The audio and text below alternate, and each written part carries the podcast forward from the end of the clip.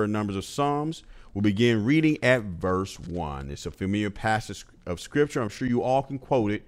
It simply says, The Lord is my shepherd. I shall not want. Some versions may say, and I shall not lack. Again, the Lord is my shepherd. I shall not want. Today we're talking about your wilderness situation or your wilderness. Your wilderness. You know, every uh, great man or woman of God, whether it's in the Word of God or in today's time, before they reach the destiny that God had for them, or before they reach the the uh, uh, place that God wanted them to be, they had to go through some type of wilderness situation. Now, it's in this wilderness situation that God teaches us how to trust, how to depend on him. Oftentimes, in during this wilderness situation, there's there's oftentimes there is some type of lack or some type of basic necessities of life that you may not have. And it is during this time that God wants you to depend on Him to provide that basic necessity for you. You know, sometimes, and I should say, oftentimes, you know what? it's it's God may call you off of the job, or he he has a number or a plethora of different ways uh, for you to enter into this wilderness situation. In fact, it's not always your job. It can be a number of different things. Remember, the Word of God says Jesus is the author or the finisher or developer of your faith. He's the author and finisher of your faith, meaning that he knows when your faith is developed enough to be able to go through a wilderness situation. Now, remember the word of God says that the Spirit led Jesus into his wilderness. Once again, your wilderness situation is oftentimes a place where you have some type of basic you're you're doing without a basic necessity. And you have to trust God to provide that basic necessity for you. Now, the scripture says, The Lord is my shepherd. Now, if the Lord is my shepherd, then guess what? Samuel is no longer the shepherd. In other words, I am not responsible for providing for myself. Have you ever witnessed a sheep that provides for itself? No, they always have a shepherd to lead and guide them. The Lord is my shepherd. And once again, it's during this wilderness situation that God is teaching me or proving himself, if you will, if I trust him to be my shepherd. He's going to take care of everything. Now, that takes some mind renewal. What do you mean? When you're going through this wilderness, oftentimes you may look kind of crazy because you know people say, "Man, look here, why don't you just do this? Why don't you do that?" In other words, why don't you do what everyone else do? I mean, you have to provide for yourself. I mean, look here, I mean, this is a basic necessity, and even good good church people oftentimes they'll say, "Well, look here, why don't you just do this? Why don't you just do that?" But you know, when you're in a wilderness situation, the Holy Spirit has led you to do that. Do what God's told called you to do. Sometimes they'll put pressure on you. Man, why don't you just do this? This is a simple fix. But the Lord, you know when the Lord is leading you to do this. I need to, it just brings me to, to my next point. Be very careful because the enemy during your, your during the wilderness situation, your wilderness, he's going to try to get you to abdicate from your wilderness situation or abdicate your wilderness situation or your wilderness position, if you will. He's going to try to get you to leave. If you leave too early, listen up. If you leave too early, you will be premature. In other words, you will not be able to handle the giants in your promised land. You see, it was during the wilderness situation that God was showing you that He's God. And it's one thing to say, you know what, I trust in God by faith, but it's another when you have experience. See, when you're in your wilderness situation, you will have experience and know that he is God. Why? Because he has to, oftentimes, he has to prove himself to you on a daily basis. So you get used to, you get accustomed of just depending on him to get you where you need to go, to supply your every need. Now, listen, I need to say this, this another point about the wilderness. Uh, before I do, let me go back if you do not, if you abdicate this wilderness position, once again, you will not be able to fight the giants there. You will not be prepared for them. In fact, you will look like, in your mind, you'll say, look, they're giants and I'm a grasshopper. Why? Because you have not, once again, you have not seen God prove himself enough. It's important not to abdicate your wilderness situation. Wait on God. Now, some of you all may be saying, "Well, I, I don't know if this this wilderness situation is." If eh, let, let me tell you something. One of the ways you know um, that is God. First of all, He'll continue to work things out. He'll continue to work things out. And not only that, the Lord will let you know when to avoid whatever that that basic necessity. Now, let me say this. God is not a God to prove himself or to make you suffer. that's not him. His goal is not like like other religions is for you to sacrifice, sacrifice. No, that's not the point. You may do some sacrifice, but that's not the point. The point is to get you to trust him. Do you trust God enough to take care of you whatever is lacking? Do you trust God enough in that area? So the whole point is this wilderness situation, once again, is getting you to trust him. Now, let me say this. It is when you are in your wilderness situation that you will have a revelation that the Lord is your shepherd, not only your shepherd, if you make him your shepherd, and I shall not want. See, when you're in your wilderness situation, after God keeps proving himself over and over and over again to you, you can truly say, The Lord is my shepherd. I shall not want. I shall not lack. I don't lack anything. Now, wait a minute. How could one make such a statement? Well, remember when we said that when you're in your wilderness situation, oftentimes it's some type of basic necessity that's lacking. But God wants to prove or wants to show you that He's your provider. He's going to provide that basic necessity for you.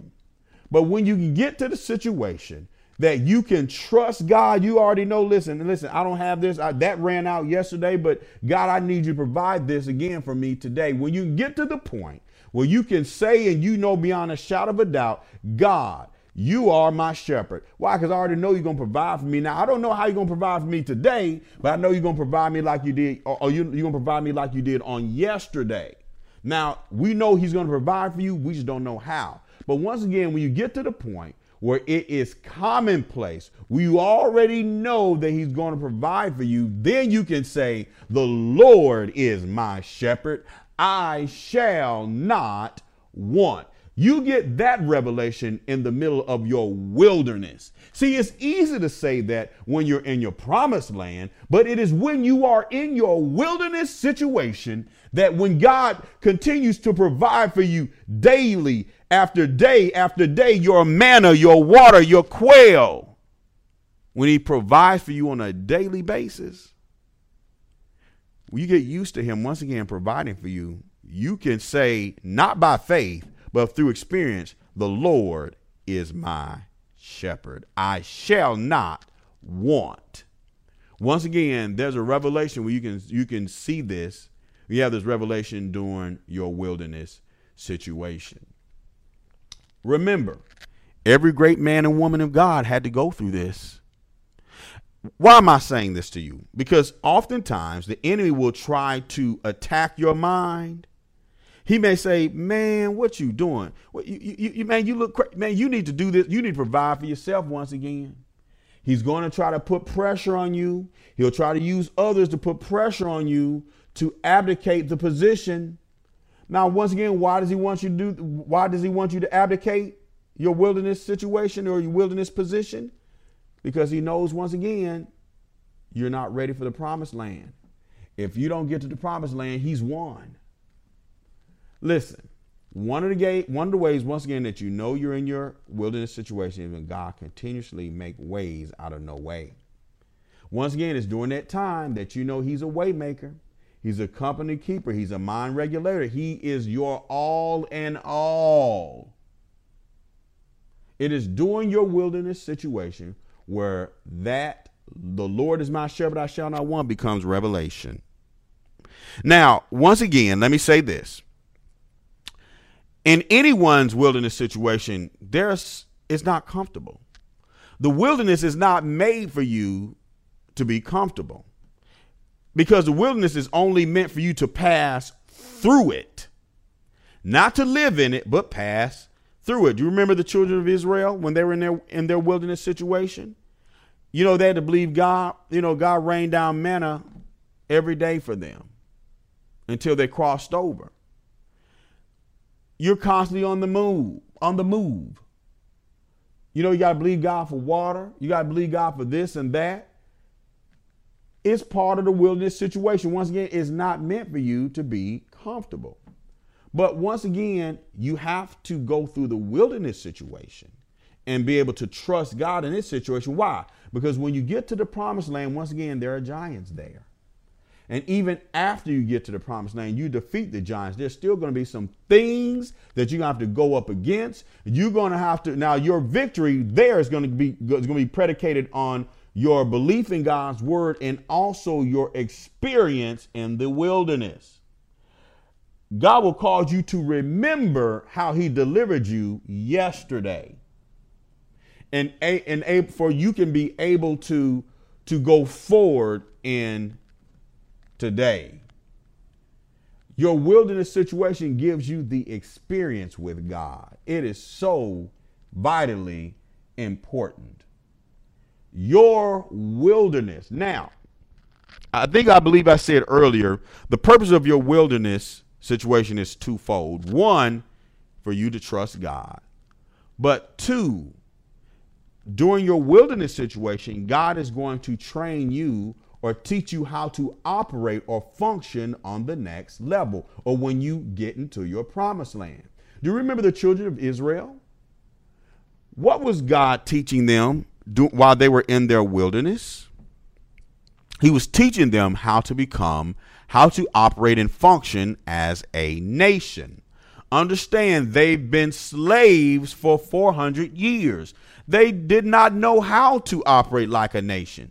They had grown accustomed, accustomed to someone telling them what to do, when to do it, and how to do it. So they had to learn to operate as a nation. That means he had to give them laws as it relates to cleaning, about how to treat your brother when this situation arises. He had to develop a military. He had to do all these different things, leadership, the cities. What are you going to do? You're going to establish this. You're going to establish this. If this, you know, it was a whole plethora of different laws that they had to God taught them. Once again, he was teaching them how to function as a nation. You in your wilderness situation, while you're learning how to trust God, he's training you how to operate, whether it's in ministry or business. He's training you how to operate when you get into the promised land. God is not wasteful with his time. He is preparing you for the next level. So, guess what? It is so important that you pass all of your tests. And even if you fail them, guess what? Learn from your mistakes and keep moving because you know what? You're going to have to take that test again. Once again, he's preparing you for the next level. Remember the children of Israel now, when they made it to the promised land, they already knew how to function. They knew what to do, they knew how to march out. They knew exactly what, what they needed to do. The priests were established. The fighting men were established. Everyone knew what to do. Even the people who were making uh, uh, perfumes for the temple or, or, or the dyes, they knew how to take dismantle the, the, the, the temple or the tabernacle, I should say, and they knew how to move. They knew how to pack up their homes. They knew they knew how to function. They also knew how to operate. They knew what to do when it when people were sick. Once again, they understood every aspect as relates to becoming a nation. The Lord is training you in the same area. Well, not in the same area, but in your situation. He wants you to know every aspect of whatever it is that He's trying to prepare you for. Why? So you can function properly when you get to your promised land. Your wilderness.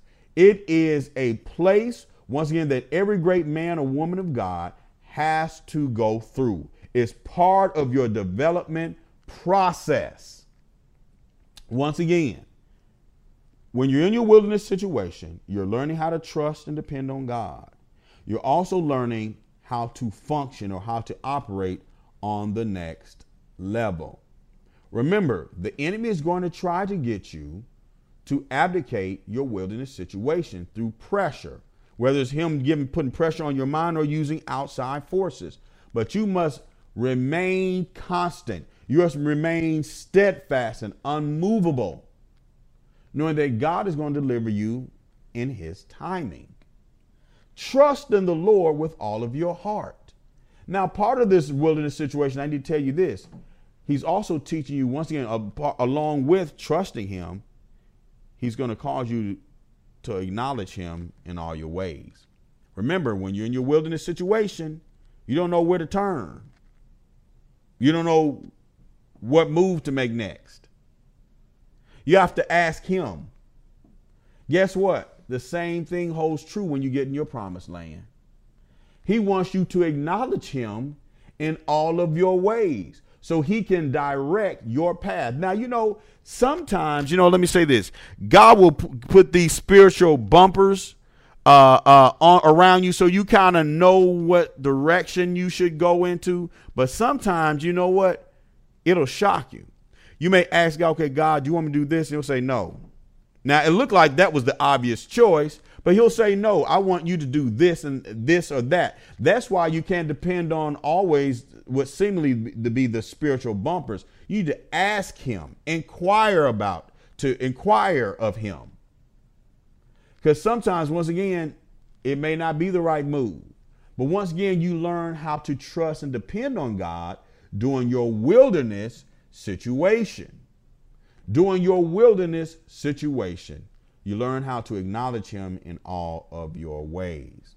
Now, once again, this sermon tonight was talk called Your Wilderness. How do you operate in the wilderness? Remember, the Lord Jesus will determine when it's time for you to enter into your wilderness situation. It's not when you get ready. The Lord is the author and finisher of your faith. He knows when your faith has developed enough to enter into your wilderness.